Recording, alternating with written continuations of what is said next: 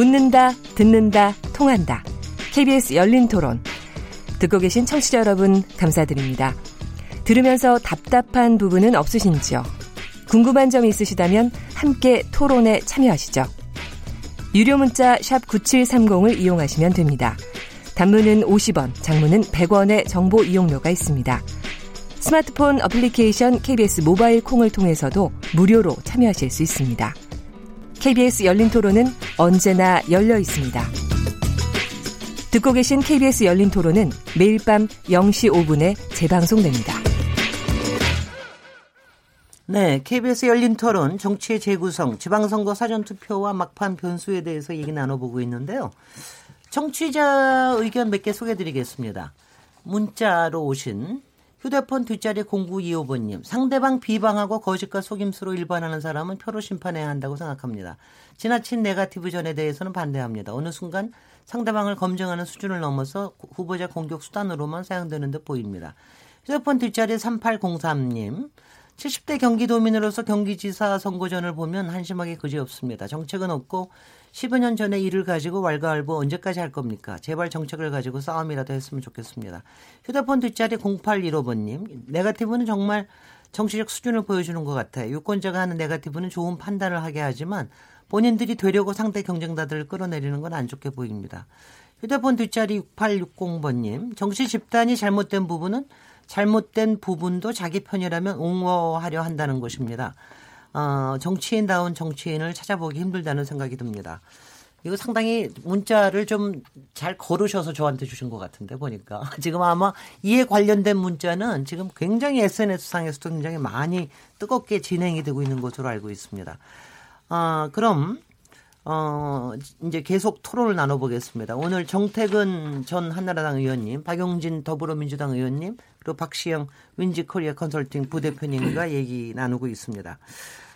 앞에서 이제 뜨거운 경기도지사 고로 넘어가고요. 그다음에 또 하나가 이제 이 결과에 대해서 경남도지사에 대해서 굉장히 관심들이 큰데 아마 경남도지사는 이제 드루킹 특검은 이미 이제 뭐 시행이 되는 거로 됐는데 그 이후에 한나라당 시절에 2006년부터 매크로를 사용해 왔다라고 하는 이런 의혹과 증언이 이제 상당히 많이 나오고 그래서 이 부분에 대해서 이제 문제 제기가 되고 있습니다. 지금 박영진 의원님부터 먼저 드리겠습니다.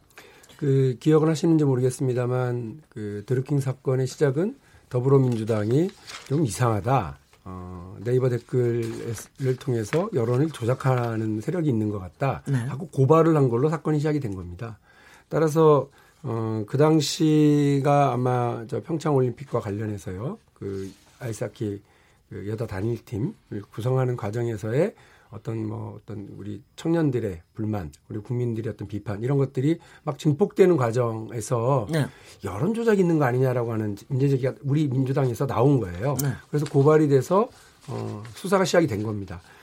이 얘기는 무슨 말씀이냐면 우리 당의 뭐 이익과 뭐 무관하게 여론을 조작한다. 특히나 그것이 선거라고 하는 어떤 공화국의 어떤 근간을 이루는 되게 매우 중요한 정치 행위와 관련해서 주권자들, 유권자들의 그 의사를 어떤 의사 형성, 의견 형성을 방해하는 형태로 나타나는 것은 저는 그야말로 반공화국 행위라고 봐요. 반사회적 행위라고 보기 때문에 이에 대해서는 엄벌에 처해야 된다고 봅니다.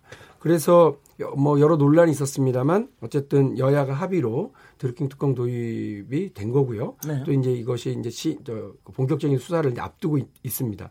그런데 이런 과정에서 이것이 비단 어떤 민주당의 이익을 주고자 하는 일부 세력의 움직임 정도가 아니라 네. 그리고 이미 익히 우리가 알고 있지만 국가 권력 기관들 국정원이라든지 뭐 군 기무사라든지 이런 걸 동원하는 수준을 넘어서서 아예 이렇게 매크로를 이용하는 조직적인 행위를 당과 정치 세력들이 이렇게 해왔다고 하는 의혹이 지금 제기되고 있는 거니까 저는 네. 이거는 똑같은 잣대와 똑같은 저울 위에서 네. 그 수사하고 처벌해야 한다고 보고요. 그래서 이번 기회에 정치판에서 영원히 추방되어야 될 일이라고 저는 봅니다. 네. 그래서 이것이 뭐 그 보수에게 유리하고 진보에게 불리하고 혹은 뭐 진보에게 유리하고 보수에게 불리하고 이런 의미가 아니라 네. 국민들, 유권자들의 건강한 의사 형성을 방해하는 행위라고 하면 제가 아까 말씀드린 것처럼 그야말로 대명률로 다뤄야죠. 네. 그래서 그야말로 저기 뭡니까 뭐 개작두를 대령하라 이렇게 했듯이 그야말로 엄벌에 처할 만한 사회적 준비가 지금 되어 있다고 보거든요. 네. 그런 걸 해줬으면 좋겠어요. 네, 솔직히 이 매크로에 관련된 거는 이제 별도로 한번 기회를 잡아가지고요. 별도로 한번 토론을 한번 해야 될 거라고 생각은 하는데 오늘은 이제 지방선거하고 관련시켜서만 좀 얘기를 해봐 주시는 걸로 아시죠. 정태근 위원님. 그 허위범 특검이 임명장을 받을 때 좋은 말씀을 하셨어요. 대통령께서 이번 사건은 정치적인 사건이다 이렇게 얘기를 하니까 허위범 특검이 뭐라고 얘기했냐면 정치인의 부정부패나 비리 사건보다도 저는 여론조작 문제가 더 심각한 사건이라고 생각한다. 네. 그래서 엄격하게 수사를 하겠다 이렇게 얘기를 했는데 새누리당 관련돼서 지금 한나라당 새누리당 관련돼서 지금 이게 두 종류입니다. 그러니까 하나는 한겨레 신문에서 보도한 거는 2006년부터 시작해서 2006년 대선, 2007년 대선 때에 매크로 작업을 통해 가지고 댓글 작업을 했다. 이게 네. 한 건이 있는 거고 두 번째로는 박철원 사람이 자기 실명으로 CBS에 나와 가지고 그런 작업을 하는 사람이 있어서 내가 그걸 하지 말라고 그랬다. 이 두 가지를 지금 정확히 얘기를 한 거거든요. 네. 그래서 찬찬히 말씀을 드리면 참고로 제가 2007년 중반까지 이명박 후보의 인터넷 캠페인 팀장이었습니다. 아하. 그리고 아하, 그분들 중에 한 분이시군요. 팀장이고 네. 네. 우리는 그때 다 뭐 무슨 본부장 이런 거 하지 말자 그래가지고 총괄 기획팀장이 정도원 의원, 제가 네. 인터넷 캠페인 팀장이었습니다. 네. 그리고 한겨레 신문에서 이 모바일로 오늘 제가 사진을 보여드렸으면 좋겠는데 모바일 사진을 캡처해가지고 그걸 한겨레 신문 1·3면에 내줬는데 참고 그러니까 지금 캡처한 겁니다. 참고로 그 당시에는 이 스마트폰이 존재하지 않았습니다. 스마트폰은 2009년 11월 달에 처음으로 애플 아이폰이 나왔고요. 네. 2010년 4월 달에 안드로이드 폰이 삼성에서 나왔습니다. 네. 그래서 그 사진을 사실은 보여주고 싶었으면 PC 화면을 보여줬어야지 맞습니다. 그리고 거기를 루시히 보시면 아시겠습니다만 댓글을 반복적으로 단 거 있고 공감수가 하나 없는 것. 이게 대부분의 사진입니다. 그런데 더 중요한 사실은 뭐냐면 저는 이제 제가 후보가 확정이 된 다음에 이제 선거가 끝났잖아요. 이미요. 선거가 끝났어요. 이명박 후보가 당선된 이후에 후보가 끝나서 제가 인터넷 캠페인 팀을 놓고 저는 이제 후보 수행 단장으로 자리를 옮기게 되죠. 근데 이 경선 당시에는 뭐 댓글 이런 것을 할 이유도 없었고요. 왜냐하면 233이 그러니까 조금만 쉽게 얘기하면 당원들한테 그 당시에 이 문자 메시지를 보내는 게 중요한 문제여가지고 그리고 이분들이 지금 실제로 이제 2000 그 증거사진으로 됐잖아요. 2012년 12월 16일, 18일인데 이명박 후보가 BBK 특검을 받은 날이 2007년 12월 16일입니다.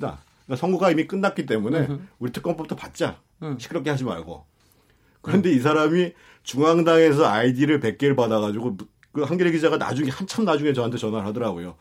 그 우리 박 의원님하고 이름이 비슷한데 그 사람 아냐. 그래서 그 사람이 도대체 누구고 어디에 지시를 받았다고 얘기를 하냐. 그러니까 얘기를 못해요.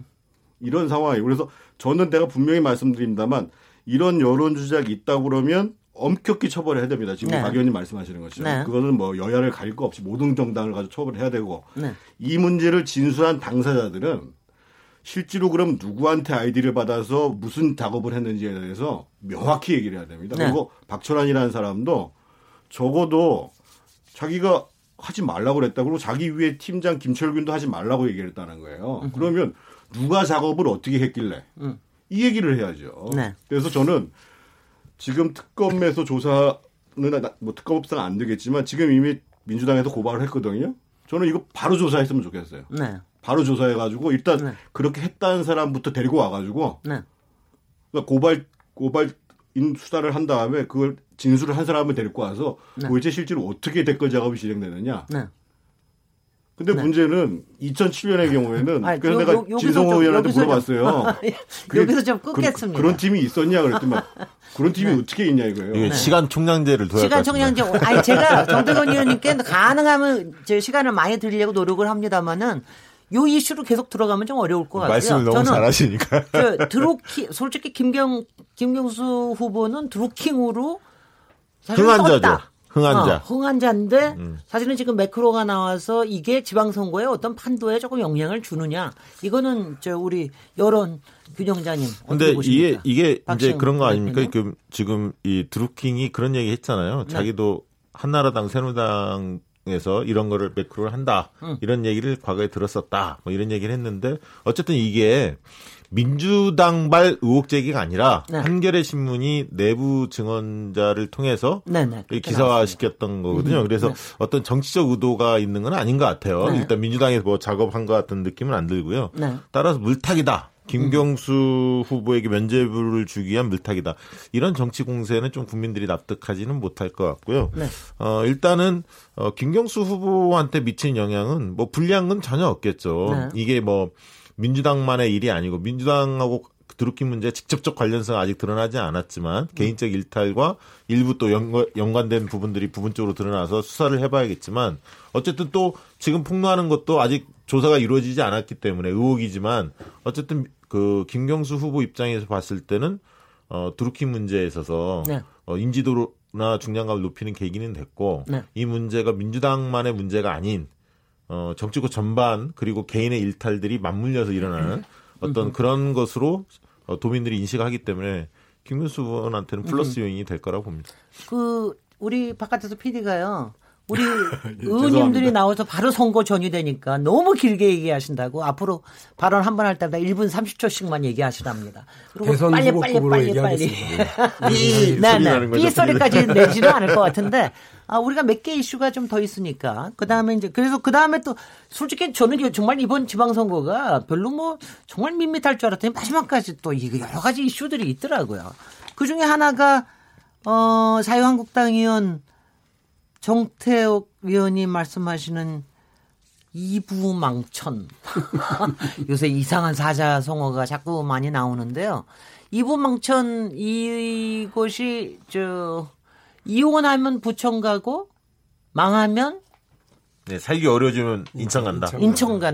이렇게 이런 뜻이라고 얘기하는데 이거는 솔직히는 막말이 아니라 망언이죠. 그죠? 저희 사랑하는 아내가 인천 사람이에요. 인천 네. 사람. 그래서 더불어 붕괴한 네, 네. 그런 사건인데 네. 저는 이 얘기를 정태우 의원이 하신 게 아니고 네. 그날 복귀한 홍준표 대표가 하신 줄 알았어요. 이런 그 막말은 홍준표 대표 정도 수준에서 나오는 줄 알았어요. 왜냐하면 정태우 의원을 제가 같은 상임위에서 일을 하고요.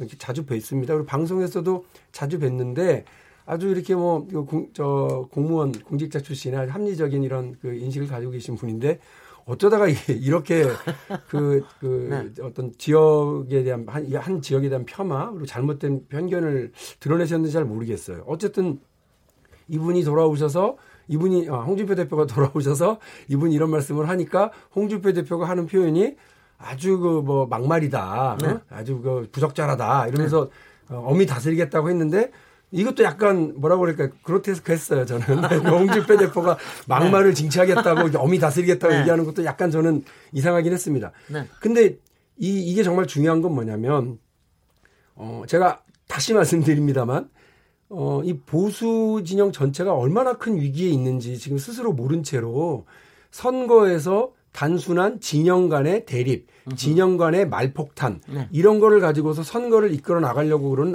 아주 낡은 그 구시대적인 전근대적인 사고방식으로 이번 선거를 대하고 있다. 네. 1분 30초 됐나요? 딱 됐습니다. 그렇습니다. 딱. 네. 정태근 의원님. 진짜 심각한 발언이죠. 저는 앞으로 이제 이분이 왜 그렇게 이런 얘기를 이렇게 설명했는지는 잘 모르겠습니다만 이런 자세를 가지고는 사실 정치하지 말아야 됩니다. 그리고 네. 아마 그 선거에도 엄청난 영향을 미쳤겠죠. 당연히 예를 들면 인천이야 예를 들면 좀 판세가 불리하다 치더라도 경기에서 지금 한참 쫓아 올라오고 있는데 이재명 씨 사건 때문에. 네. 근데 이제 부천을 끼고 있는 지역이잖아요. 네. 그래서 당에도 또 경기에서 지사로 뛰고 있는 후지사 후보로 뛰고 있는 그 남경민 후보에 대해서도 굉장히 이제 부담이 되는 발언을 했는데. 근데 제가 사실은 제가 서울시에 있을 때 이분이 환경 과장하셨어요. 네. 과장하셨는데. 그 다음에 가시는 길이 참 아주 희한한 경우에 이분이요. 그 다음에 이제 오세훈 시장 때 아주 핵심인 디자인 그 과장을 하셨다가, 그 다음에 청와대 선임행정관으로 가셨다가, 그 다음에 또 어디로 가셨냐면 송영길 시장의 밑으로 가가지고 인천의 기업관리시장으로 가요. 또 유정복 장관이 또 행안부에 가니까 거기 또 글로 가고, 그 다음에 대구 부시장으로 가고, 공무원 공직자로서는 아주 희한한 경우입니다. 그래서 아마 인천 사정도 누구보다도 잘 알고, 인천이 뭔가 이제 이 올웨이즈 인천에서 이렇게 열려진 분위기로 가는데, 인천을 모르시는 분도 아닌데 왜 이렇게 얘기했을까? 저도 도저히 이해가 안 갑니다. 그렇죠.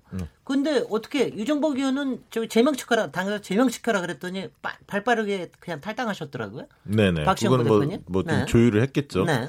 근데 이게 지금 보면은 홍준표 대표가 말을 좀 거칠게 많이 하지 않습니까? 이게 당이 전염된 것 같아요.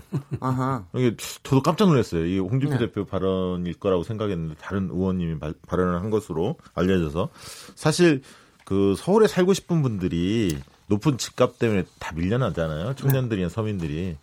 그런 분들이 경기나 인천에 많이 살고 계시는데 굉장히 자괴감을 느끼는 건데, 이게 선거에 어떻게 영향을 미칠까? 저는 생각을 해봤더니 인천뿐만 아니라 정태근 의원님 말씀하신데 경기에 분명히 영향이 있습니다. 부천권, 부천만을 지칭한 게 아니라 경기도 사는 사람 대부분을 모욕한 거죠. 네네. 뿐만 아니라 인천이 움직이면 어떻게 되냐. 인천의 상당수는 또 충청도민들이 살고 있습니다. 그렇습니다. 충청에 영향이 있고요. 네. 대구가 지금 박빙선 건데, 네. 대구에서도 홍준표 대표 인기가 없거든요. 막말을 많이 해서. 네. 그런데 정태우 의원이 현역 지역구가 대구 아닙니까?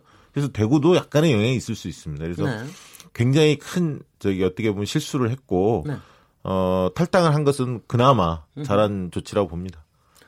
아, 글쎄요. 저는 제명시켰으면 더 좋았을, 더 제명까지 할 수 있을까요, 과연? 네. 제명하려고 그랬는데 본인이 먼저 탈당한 거예요. 먼저 탈당하신 것 같아요. 네. 근데 저는 여기서도 약간 짜고 치는 네. 이런 느낌이 났어요. 그러니까 그 유정복 후보가 의원직 사퇴해라라고 네. 얘기를 하고. 이렇게 했는데, 사실 본인으로서 의원직은 유지한 채로 탈당했다가, 네. 나중에, 한석이 필요하니까 탈당하고, 이러면 또 정치적으로 또 복권시켜주고, 네.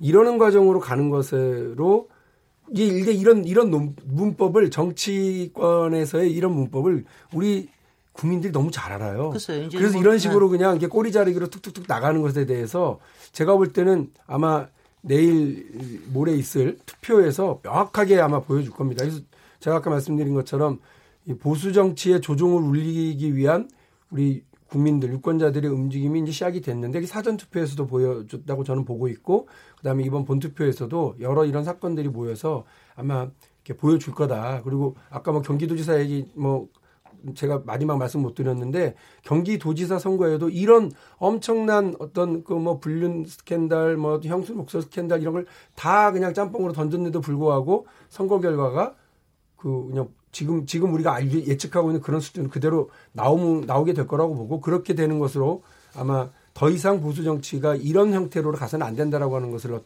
보여주는 국민적인 심판, 응징 투표가 될 거라고 봅니다. 네. 정태근 의원님 분명히 보태실 말씀이 있으실 것 같은데 어떠십니까? 아니요. 아니 다음 주에 와서 보면 되죠.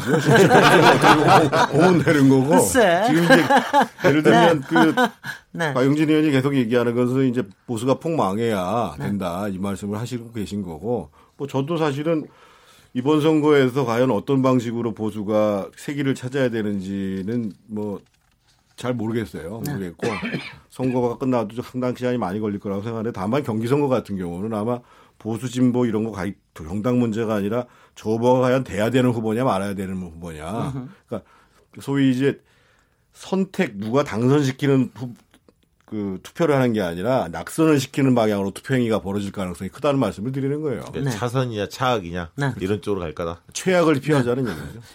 그러면 마지막 이제 또 하나 이슈, 이 단일화.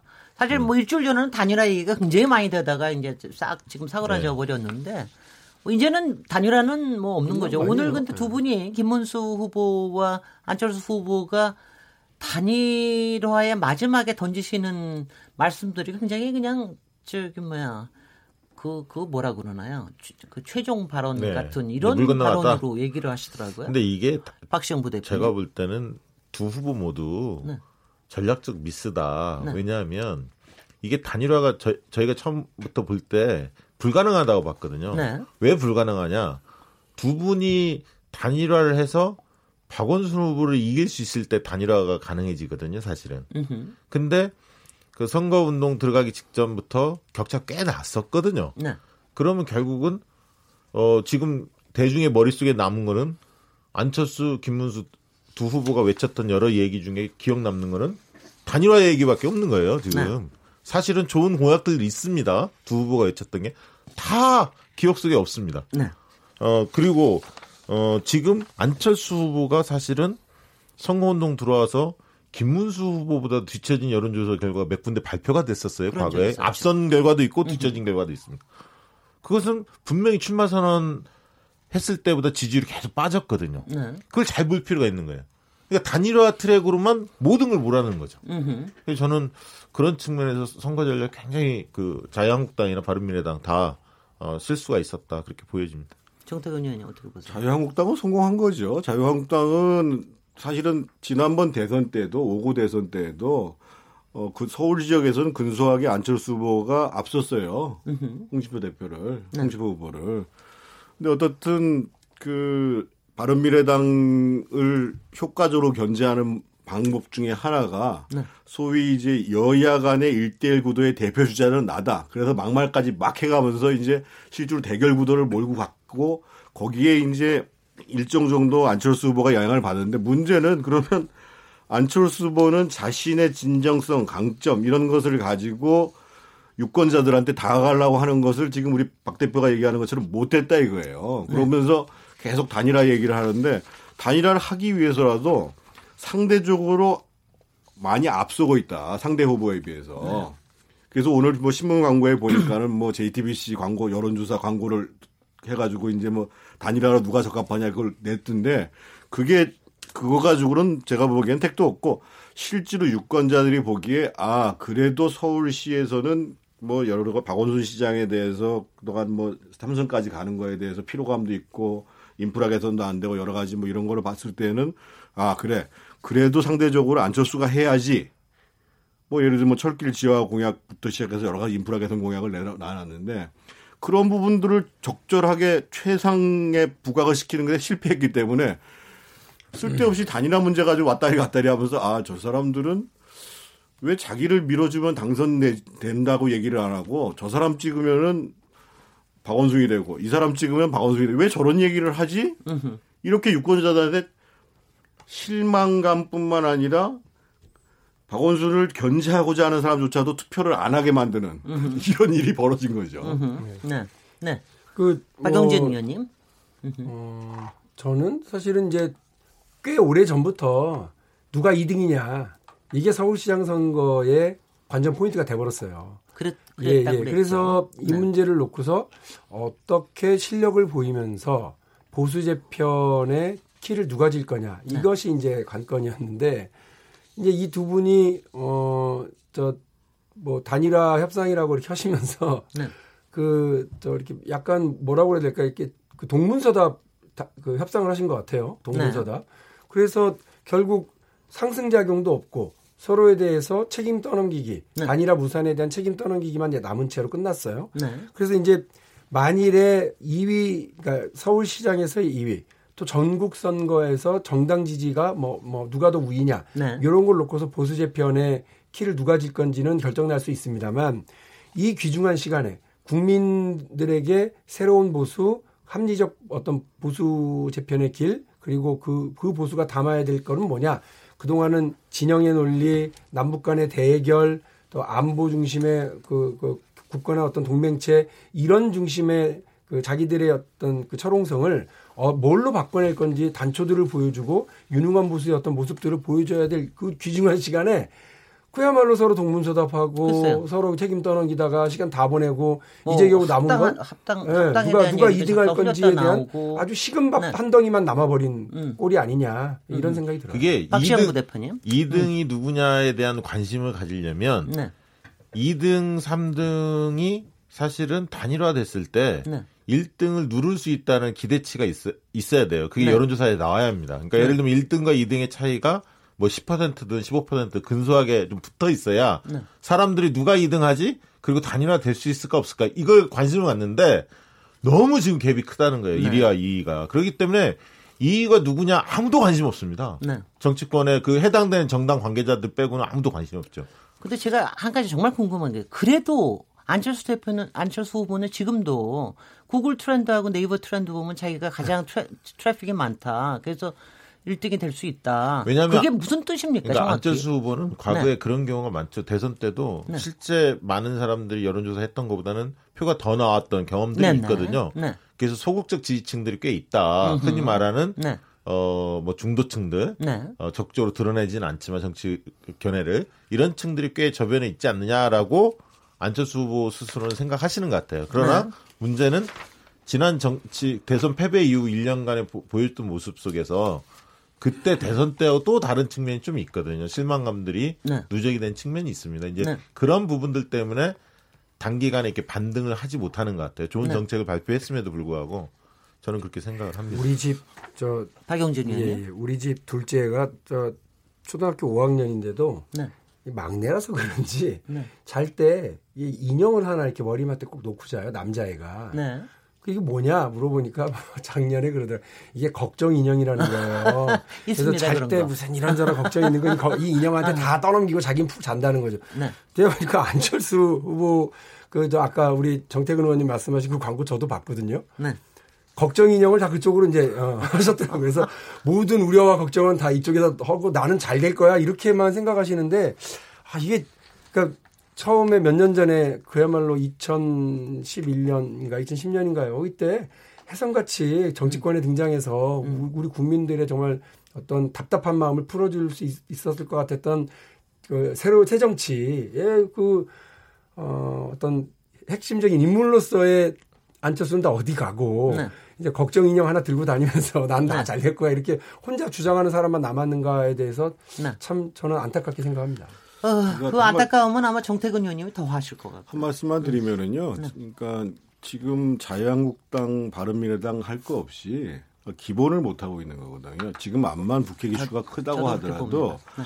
국민들이 피부로 느끼는 문제에 대해서 꾸준히 이슈화하고 아 내가 더 바람직한 대안을 가지고 있다라고 쟁점을 만들었어야 되는데 뭐 드루킹 또 하다가 시간 다 보내고 예를 들면 이런 거 있지 않습니까?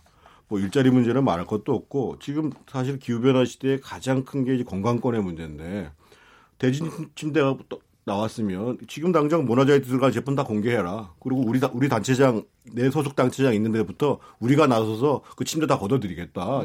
이렇게 얘기를 하든지. 네. 그러니까 실제로 국민들이 어떤 문제를 절실하게 생각하고 있는가를 고민을 안 하고 이건 사실은 뭐 민주당도 마찬가지입니다. 지금 국회에서 지금 모나자이트 문제가 제기된 게 한참 전인데 그런 문제에 대해서 본인들의 실력, 자세 이런 것들을 보여주는데 야당이 실패한 거예요. 네. 그렇죠. 그러니까 북핵 문제를 덮여서 가는 거예요. 아니 그러니까 이거 확실하게 그러니까 야당이라고 하는 게 워낙 좀 물고 늘어지는 맛이 좀 있어야 되잖아요. 그냥 아주 치열하게. 제가 아까 이재명 그 후보 네. 스캔들 문제 때 드리고 싶었던 말씀이 사실은 정태근 의원님 하신 말씀이에요. 네. 그러니까 그 자질이라고 얘기를 하는데요. 저도 역시 자질에 대해서 묻고 있는 거예요. 남경필 후보에 대한 자질, 김영환 후보의 도지사로서의 자질.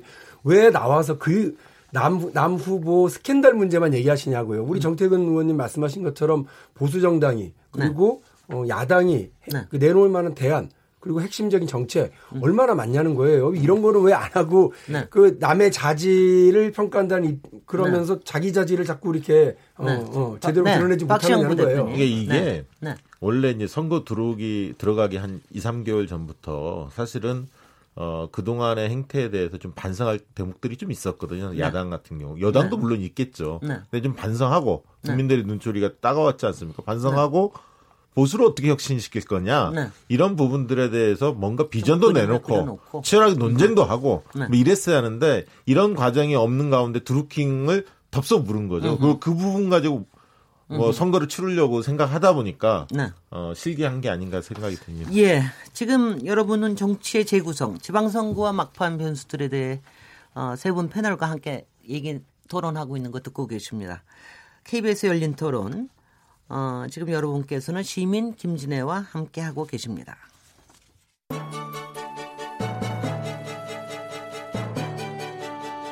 라디오 토론이 진짜입니다. 묻는다, 듣는다, 통한다. KBS 열린토론. 시민 김진애의 진행으로 듣고 계십니다. 네, KBS 열린토론. 오늘 정태근 전 의원, 박영진 더불어민주당 의원님, 박시영 부대표님과 함께 정치의 재구성, 지방선거 막판 변수에 대해서 얘기하고 있는데요. 문자 소개해드리겠습니다. 휴대폰 뒷자리 0014번님. 앞서 얘기한 경기도지사 선출에 관련돼 국민은 진절머리가 납니다. 둘 중 하나는 명예훼손이든지 무고죄로 해당할 겁니다. 이번에는 유야무야로 넘어가서는 안 됩니다. 선거가 끝나도 반드시 법정에서 결론 내고 모두가 승복하고 일벌백계의 표본으로 삼아야 한다고 봅니다. 휴대폰 뒷자리 8824번님. 택시 일하며 방송 잘 듣고 있습니다. 도대체 왜 선거 때만 되면 서로 헐뜯고 비방하나요? 이해가 안 갑니다. 저는 사전 투표했지만 건전한 선거가 되기를 바랍니다. 네, 4196님. 보수가 재건하려면 적폐를 청산하는데 앞장서야 합니다. 상처가 난 곳은 도려내던가 치료를 해서 완치시켜야만 아무는 겁니다. 이제는 건전하고 달라진 보수만이 국민의 지지를 얻을 수 있다고 봅니다. 예, 계속 이제 토론을 이어갈 텐데요. 우리가 사실 건전하고 달라진 보수의 재건을 위해서 우리가 지금 열심히 또 얘기하고 있는 거 아닙니까? 네. 저 진심이에요, 진짜. 아니, 제가 저 진보고 저도 정태근 의원님 저도 진심입니다. 저도 완전 박시영 저도 못하겠습니다. 진심 아니신 것 같아요. 네. 이제 보수 재건이 그렇게 빨리 이루어지지 않습니다. 물론입니다. 우리가 뭐 시간이 맞아요. 상당히 걸릴 것 같고요. 네. 그래서 하는데 지금 이제 아무래도 지금 내일이니만큼 내일 아침 10시부터 싱가포르 현지에서는 아침 9시부터 미국 현장에서는 저녁 9시 뉴스부터 터져 나올 북미 정상회담. 아, 솔직히요. 어저께 저녁에 저는 뉴스 보고 김정은 위원장 트럼프 대통령 도착하는 거 보고 그다음에 저는 책을 하나 읽었습니다. 100가지 질문으로 본 북한이라는 책을 읽고 잤어요. 밤새도록 꿈을 이 시나리오. 아, 정말 또 다시 잘 때마다 다른 시나리오로 계속 꿈을 꾸는 거예요. 그러니까 이것도 마지막 막판이 솔직히 두 분의 성향 때문만은 아닌 것 같고 여러 가지가 도대체 어떻게 내일의 이 정상회담의 성과가 어떻게 나올지 마지막까지 또 두 분이 또 서로 또 막 또 돌도 던지시더라고요. 막 위협도 하시고 막 이래가지고 이 막판 줄다리기 내용 이 부분이 과연 지금쯤은 됐겠네. 지금 이제 9시 거의 다 다가오니까 이제쯤은 거의 결정이 나지 않았나 싶은데 어떻게 될 거라고 일단은 예상하시냐고 여쭤보기가 좀 죄송스러울 정도예요. 정태근 의원님 먼저 얘기해 보시죠. 내일 어느 정도까지 나올 것 같습니까? 결국은 그 김정은 위원장이 소위 CVID를 동의하는 수준의 선언을 할 거냐. 이게 이제 지금 마지막 남은 얘기인 것 같아요. 네. 오늘도 지금 이게 정상적인 회담이 아니잖아요. 그러니까 네. 지금 이제 오늘까지도 지금 성김하고 최선희 그 국장인가요? 최선희 미주 국장인가요? 부장인가? 네, 네. 오늘까지도 지금 회담하고 있다. 오늘 계속 지금 회담하고 있다는 거 아니에요? 그러니까 핵심 의제와 관련해서 확실히 합의가 안 됐다라는 얘기고 네. 이거는 좋게 생각하면 그거는 김정은 위원장이 직접 얘기해야 되는 문제다. 네. 그러니까 김정은 위원장한테 결단의 최종적인 공을 돌리기 위해 가지고 계속 실무선에서는 계속 내밀어둘 수가 있을 수 있고 네. 반대로 두 번째로 최악으로 보면 그것을 만약에 우리가 할 때에 어떤 식으로 어떤 과정으로 체제 보장을 할 거냐라는 거에 대해서 네. 만족할 만한 내용들이 안 나온 거죠. 네. 그리고 더 중요한 문제는 그러면 그렇게 선언을 한 다음에 그럼 실질적인 이행 과정들은 어떻게 할 거냐. 네. 폐기, 검증 이런 과정들이 쭉 들어갈 거 아니겠어요? 네. 이쪽 반대쪽에서는 그럼 보상 문제가 나올 거고. 네. 그래서 저 개인적으로는 뭐 사람들은 자꾸만 종전선언 얘기를 하는데 적어도 북한은 그 CVID 수준에서 완벽한 비핵화를 하겠다. 라는 의지를 보여주고 그걸 선언에 담고 반대로 어떻든 미국에서는 적대 관계를 분명히 청산한다. 네. 그리고 양국 관계를 정상화하는 방향으로 나아가자 하고 그러면 거기에 대한 실무 과정들에 대한 협상은 계속하고 네. 다음에 다시 만나자. 네.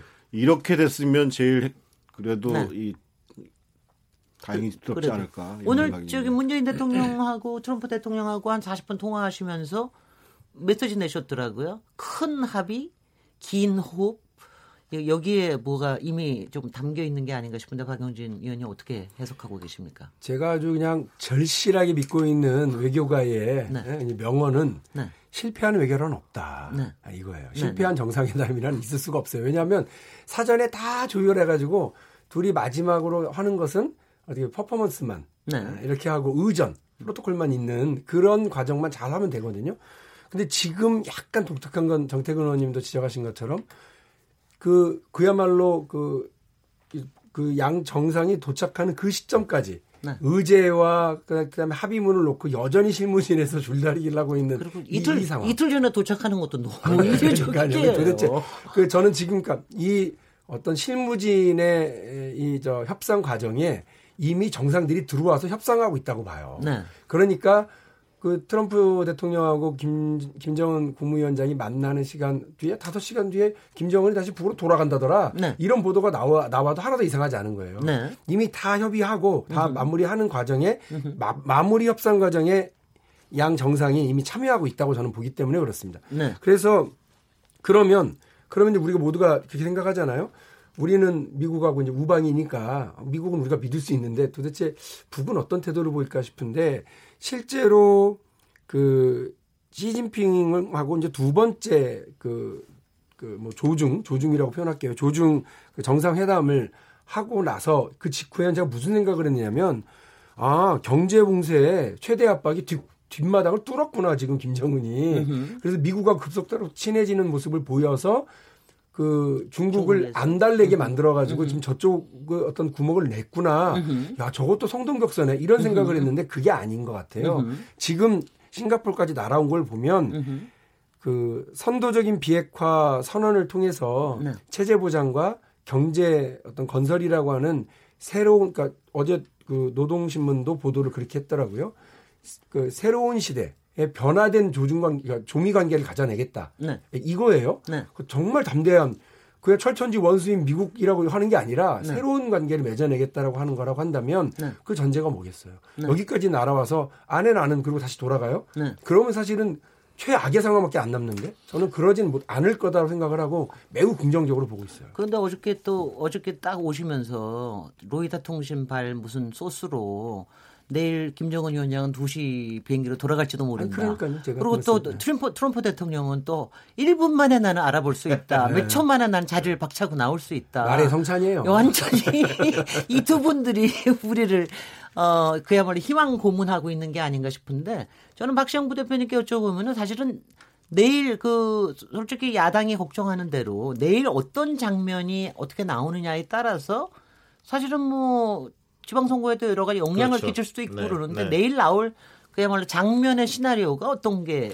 있을까요? 그러니까 그거는 뭐 두 분이 좀 말씀을 해주시고 네. 이게 어떻게 미칠까를 저는 좀 말씀드린 게 맞을 것 같아요. 제 이치상. 네. 그러니까 이게 지금 과거에 흔히들 북풍 이런 걸 많이 우리 겪어봤습니다. 선거 때마다 네. 북풍이 있었는데 그 북풍하고 성격은 좀 많이 다른 것 같아요. 그렇죠. 이번에는. 왜냐하면 규모도 다르고 성격도 다르고 이게 뭐 정권이 인위적으로 만드는 변수가 아니거든요. 지금 네. 보면 여러 지도자들이 결단에 의해서 지금 상황이 열리고 있고 국민들이 이렇게 바라보는 것 같아요. 야, 단군일에 우리나라가 한반도가 이처럼 전 세계에 주목받은 적이 있냐. 지금 어떻게 보면 대한민국이 이끌고 있는 거 아니냐. 네.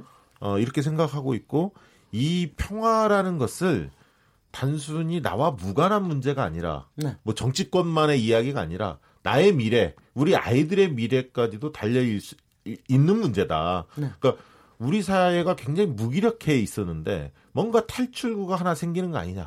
꿈과 도전 이런 어떤 사회적 분위기가 형성되는 것 같아요. 만약에 협상 결과가 굉장히 좋다면 사실 제가 볼 때 정치권보다도 기업인들이 더 기대하더라고요. 실제로 그렇습니다. 네. 북한 특수가 있기 때문에. 네. 그래서 제가 볼 때 가장 지금 상당수는 사실 지방선거에 영향을 미쳤습니다. 이미 미쳤지만 이게 이제 텔레비전에 생중계로 계속 이게 보도가 되면 으흠. 5%짜리는 됩니다. 5%짜리. 저는 네. 그렇게 보고 특히 네. 이게 영남권에 영향을 미칠 거다. 왜?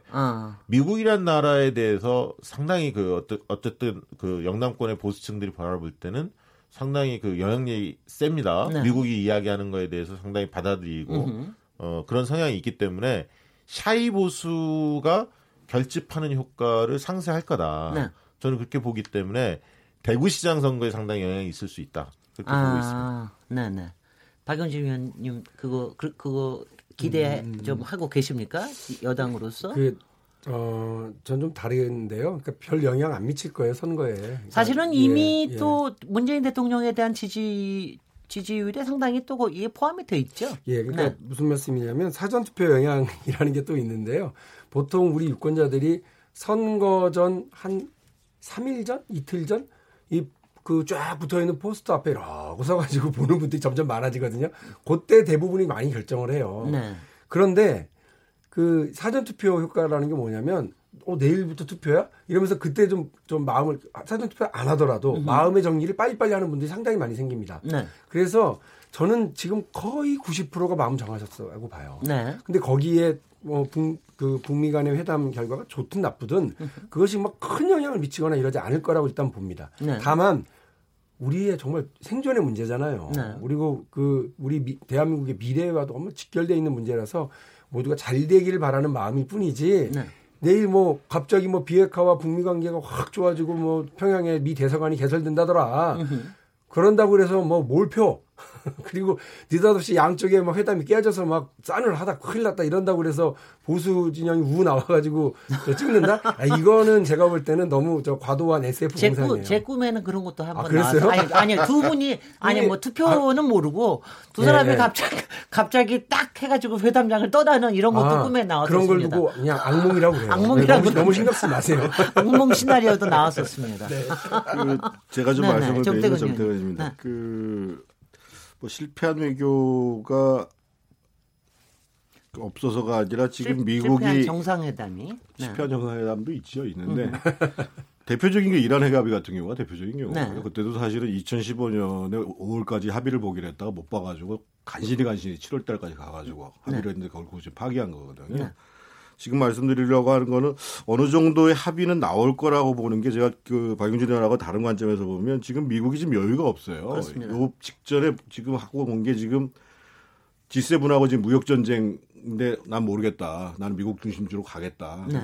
기후변화? 난 모르겠다. 이미 지금 미국이란 나라가 우리 먹고 살기 바빠가지고 세계 질서의 중심적인 역할을 부담하기 싫다. 이런 얘기고 그거는 지금 중국하고도 똑같이 벌어지고 있는 거거든요. 또 한 가지가 이제 이 트럼프 정권만큼 친유대적인 정권이 없어요. 네. 그래서 벌어지는 것 중에 하나가 지금 예루살렘으로 대사관 이전하고 지금 거기에 연이어서 지금 이란 핵 합의를 파기시킨 거거든요. 사실은요. 네. 그런 상황 속에서 지금 이 이슈마저도 뭔가 성과 있게 진행하지 못한다. 트럼프가 서투르게 진행했다. 이렇게 되면은 지금 사면초가에 몰리는 거죠. 그리고 더더군다나 지금 미국에서는 지금 러시아 게이트가 지금 진행되고 있잖아요, 지금요. 그래서 합의를 보려고 그러는데, 그래서 이제 미국 의회에서도 어떤 문제의식을 계속 던지고 있냐면, 나쁜 합의를 하면 안 된다는 거예요. 네. 나쁜 합의. 나쁜 합의라는 거는 그야말로 말에 성찬, 선언적 합의를 하고, 이전처럼 또 깨질 수밖에 없는 합의를 해서는 곤란하다는 거고, 그래서 여야가 그 당시 민주공화당 말할 것도 없이 이제 그 나쁜 합의를 하면 안 된다, 이런 얘기를 하는 건데, 저희들은 중재자가 아니라 당사자거든요. 그렇습니다. 우리가 핵을 지금 지고 살고 있는 거거든요. 그리고 한반도에서 어쨌든 이 긴장이 계속 가중되는 것들을 점차적으로 해소해 나가야 되는 거거든요. 그래서 아까 제가 이제 나쁜 합의를 할 바에야 선언적으로라도 의미 있는 합의를 만들어내고 실제 이후 과정에서. 네. 그러니까 지금 보면은. 지금 종전 기념이 대략 7월 말이고 그리고 이제 유엔 총회가 있는 게 9월 총회가 9월 중순에 있잖아요. 초청했다고 그러죠. 그리고 미 중간 선거는 11월 달에 있으니까. 그러니까 대략 지금 짧게 보면은 4달에서 5달 정도의 시간이 있는 거거든요. 네. 지금까지는 너무 급박해 온 거예요. 한 달 반 동안. 급박해 온 거고. 그리고 그 북한도 확실하지 않은 속에서 쉽게 내주기가 어려운 상황이고. 그렇습니다. 지금 이게 하도 여러 번, 뭐 제네바 합의부터 여러 번 깨진 과정들을 봤기 때문에 웬만한 전문가들 수준에서 봐도 아, 이 합의가 제대로 된 합의인가 아닌가라는 걸 금방 알 수 있는 거거든요. 네. 그래서 저는 그런 정도 그 의미 있는 합의가 좀 나와줬으면 좋겠다라는 생각인데 네.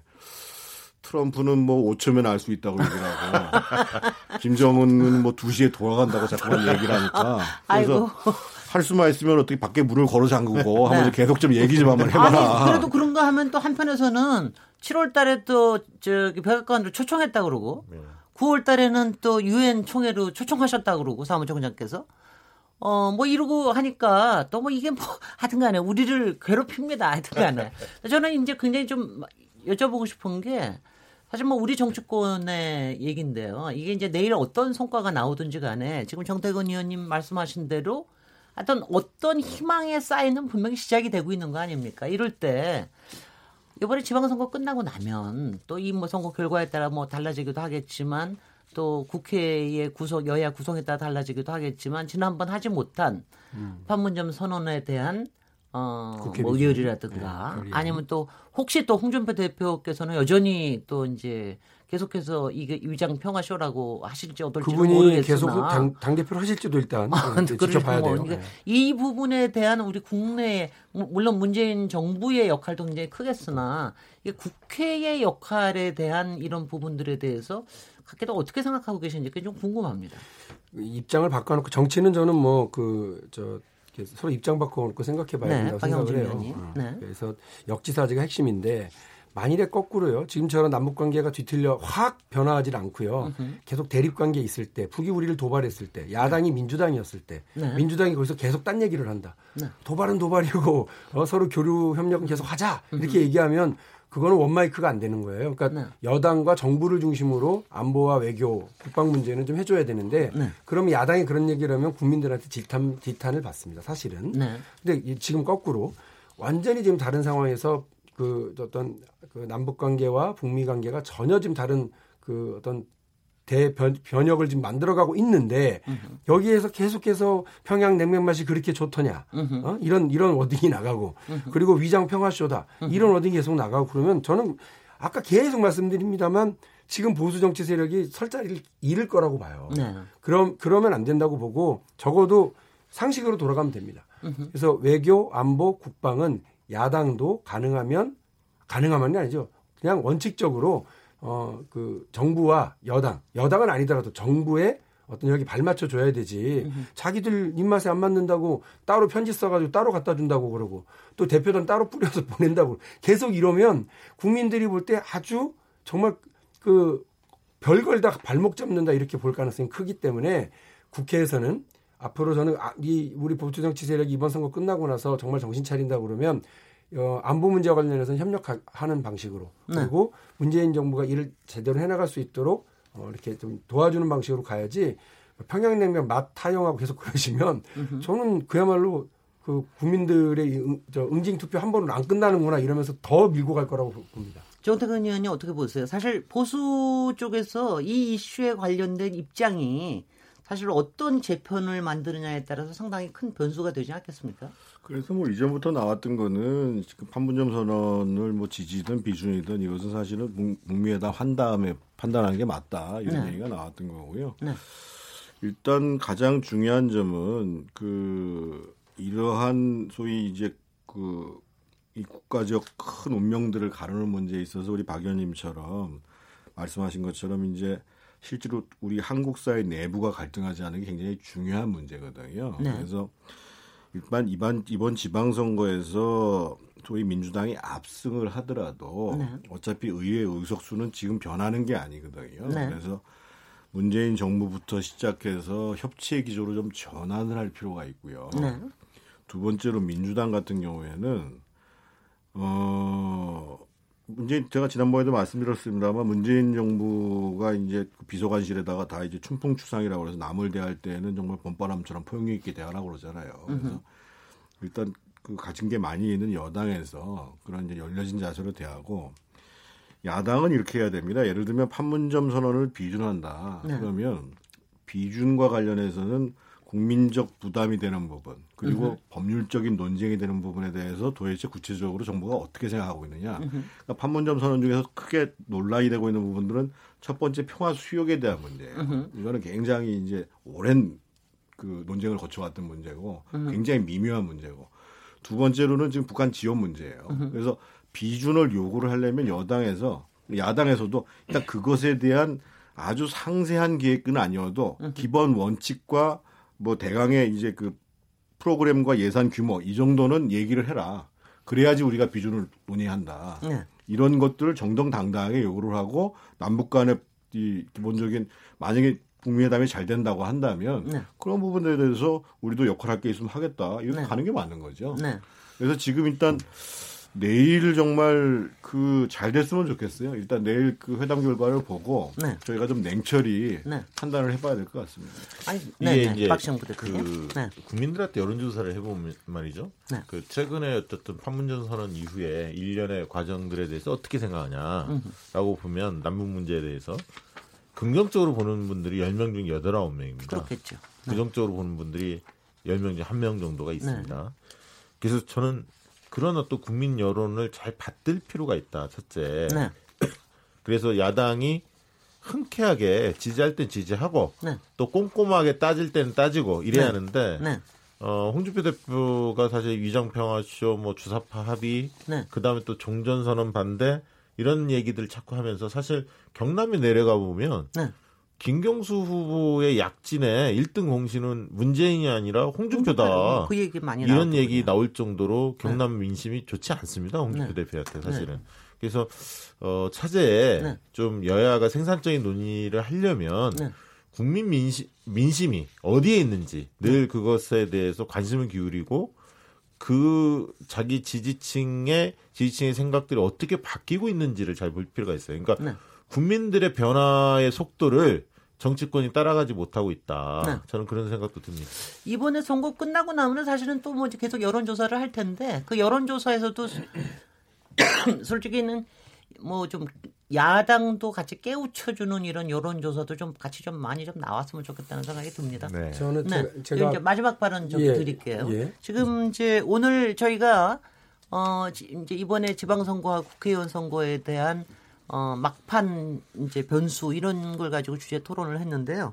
오늘 얘기 안에서 경기도지사, 굉장히 이제 마지막까지 뜨거운 경기도지사, 또 경남도지사, 그리고 또 야당에 별로 바람직하지 않은 뭐 막말이나 또 그리고 제1야당과 제2야당의 단일화 변수 이런 얘기하고, 지금 북미 정상회담 내일 열릴 이 부분에 대한 얘기를 했는데요. 아무래도 이게 지방선거에 관련된 마지막 방송이니까 오늘 박용진 의원님과 정태근 의원님 그래도 각기 마지막 호소를 하실 시간을 드리겠습니다. 마지막 1분 30초.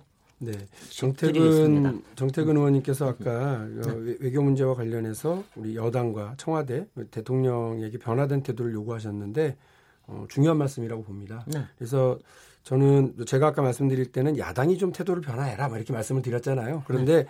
실제로 대통령과 우리 여당도 이 중차대한 시기에 뭔가를 좀 제대로 하려면 그냥 이렇게 정상회담 하고 나서 이렇게 브리핑할 때 야당 의원들 쭉 모아다 놓고 야당 대표도 모아놓고 이렇게 하는 방식 말고 실질적인 브리핑, 실질적인 상황에 대해서 잘 설명하고 협조를 구하고 이거를 좀 상시적으로 같이 해가야 되겠다는 생각입니다. 그렇게 해야 국회가 제대로 뒤를 바칠 수 있다고 보고요. 네. 그런 노력은 우리 정부 여당이 하겠습니다. 네. 마지막으로 내일 모레 이제 선거를 하는데, 이 중요한 시기에 저희는 한쪽 날개죠. 네. 우리 여당은, 그리고 진보 진영은 이 그 급격한 변화를 안정적으로 잘 이끌어가기 위해서 책임 있는 정부 여당으로서의 역할을 하기 위해서 모든 노력을 다 기울여 가겠습니다. 국민 여러분께서 이 시대 변화를 선도해온 민주당, 그리고 지금 한반도 평화의 그 길을 연 민주당에 대해서 우리 지방정부를 잘 좀 이끌어 나갈 수 있는, 지방정부의 어떤 실질적인 발전을 책임질 수 있도록 다시 한번 힘을 좀 모아주시면 대한민국의 새로운 변화를 만들어내는데 진력을 다하겠습니다. 아, 1분 30초 딱 맞추셔가지고 아 참. 네, 정태근 의원님. 예, 북미회담 네. 관련해서 이미 말씀을 드렸고요. 그 내일 모레 이제 본선 건데 그 유권자들께서 뭐 정당이나 선거구도도 중요합니다만 후보자 개개인에 대해서 좀 꼼꼼하게 투표 공부 한 번씩 다 보고 투표로 들어가셨으면 좋겠는데 어떤 언론인 중견 언론인인데. 투표장 들어가 보니까 자기도 아는 사람이라고는 시장 후보뿐이 없다더라 이런 경우가 있어가지고 꼭 투표 네. 공보 다 보고 네. 나름대로 유권자 나름의 분명한 판단을 갖고 네. 인물을 보고 투표하셨으면 좋겠다는 말씀드리겠고요. 이번 선거 결과가 뭐 내일 모레면 나오겠죠. 나오는데 저는 이제 선거가 끝나면 뭐 또 책임론 뭐 이렇게 얘기하는데 적어도 지금 자유한국당이나 바른미래당 같은 경우에는. 네. 근원적인 성찰을 할 시점에 왔다. 네네. 그러니까 이미 지난 대선 때에도 예를 들면 어제 이제 홍준표 대표가 부산 가서 이제 부산에서도 우리 외면하면 우리 죽습니다 얘기하는데 이미 지난번 대선 때 부산 울산 다 졌어요. 네. 경남만 0.7% 이겼어요. 그래서 왜 이런 일이 벌어지는지에 대해서 우리가 그러면 앞으로 어찌 가야 되는지에 대해서 야당들이 근원적인 성찰을 할 시점에 왔고 네. 그래서 자기 반성부터 먼저 해야 됩니다. 네. 남 그 탓하는 걸로 그 재편 보수 재편을 논의해서 하면은 길을 찾을 수가 없습니다. 네. 혹시요 선거가 끝나고 나면 저는 여당께 좀 부탁드리는 건 너무 이겼다고 너무 좋아하시는 거 티내고 너무 그 좀 그러지 않으시면 좋겠어요. 너무 이길지도 아직 몰라요. 왜 이러세요? 글쎄요. 그러니까 그것도 좀 미리 하여튼 가지신 네. 분들이 좀 품을 넓히셨으면 좋겠고 저는 혹시 야당 쪽에는요 혹시 이 보수의 재건에 대해서 보수의 재구성에 대해서 별도로 오히려 그분들하고만 이런 공적인 자리에서 오픈 토론을 하게 하는 자리가 있으면 어떨까요? 우리가 근데 조금 시간이 걸려요. 조금 물론입니다. 네, 네. 시간으로 해서 좀 특집으로 몇 번에 걸쳐서 네, 네. 그 얘기를 좀 하는 게 그래서 각기 고해성사도 좀 하고 네. 오히려 이런 공적인 자리를 통해서 이러면서. 왜냐하면 저는 공적인 과정을 거치는 게 이제 굉장히 필요하다는 그런 생각이 들었어요. 그런 말씀을 한번 제안을 드려봅니다. KBS 열린토론 오늘 정치의 재구성, 지방선거와 막판 변수들에 대해서 주제로 함께 얘기 나눴습니다. 이제 마칠 시간인데 오늘 토론에 참석해 주신 박영진 더불어민주당 의원님, 정태근 전 한나라당 의원님, 박시영 윈즈 코리아 컨설팅 부대표님 정말 감사드립니다. 세 분 수고 많으셨습니다. 네, 감사합니다. 네, 안녕히 가십시오. 네, 청취자 여러분들 오늘 어떻게 얘기 들으셨나요? 저는 뭐 항상 이럴 때마다 하나씩 배웁니다. 하여튼 선거가 이게 큰 게 아니지만 어느 하나를 마무리하고 그 다음으로 넘어갈 수 있게끔 하는 굉장히 좋은 시간이 되는구나. 그리고 그것은 정치인으로서뿐만이 아니라 우리 시민으로서도 사실 시민이 할 수 있는 최고의 정치는 투표 아니겠습니까? 우리가 투표를 할 수 있다는 것을 고마워하면서 여러분 이틀밖에 안 남았지만 내일 북미 정상회담 잘 보시고 그리고 올해 여러분의 투표권을 꼭 행사하시기 바랍니다. 저는 내일 다시 여러분께 돌아오겠습니다. 감사합니다.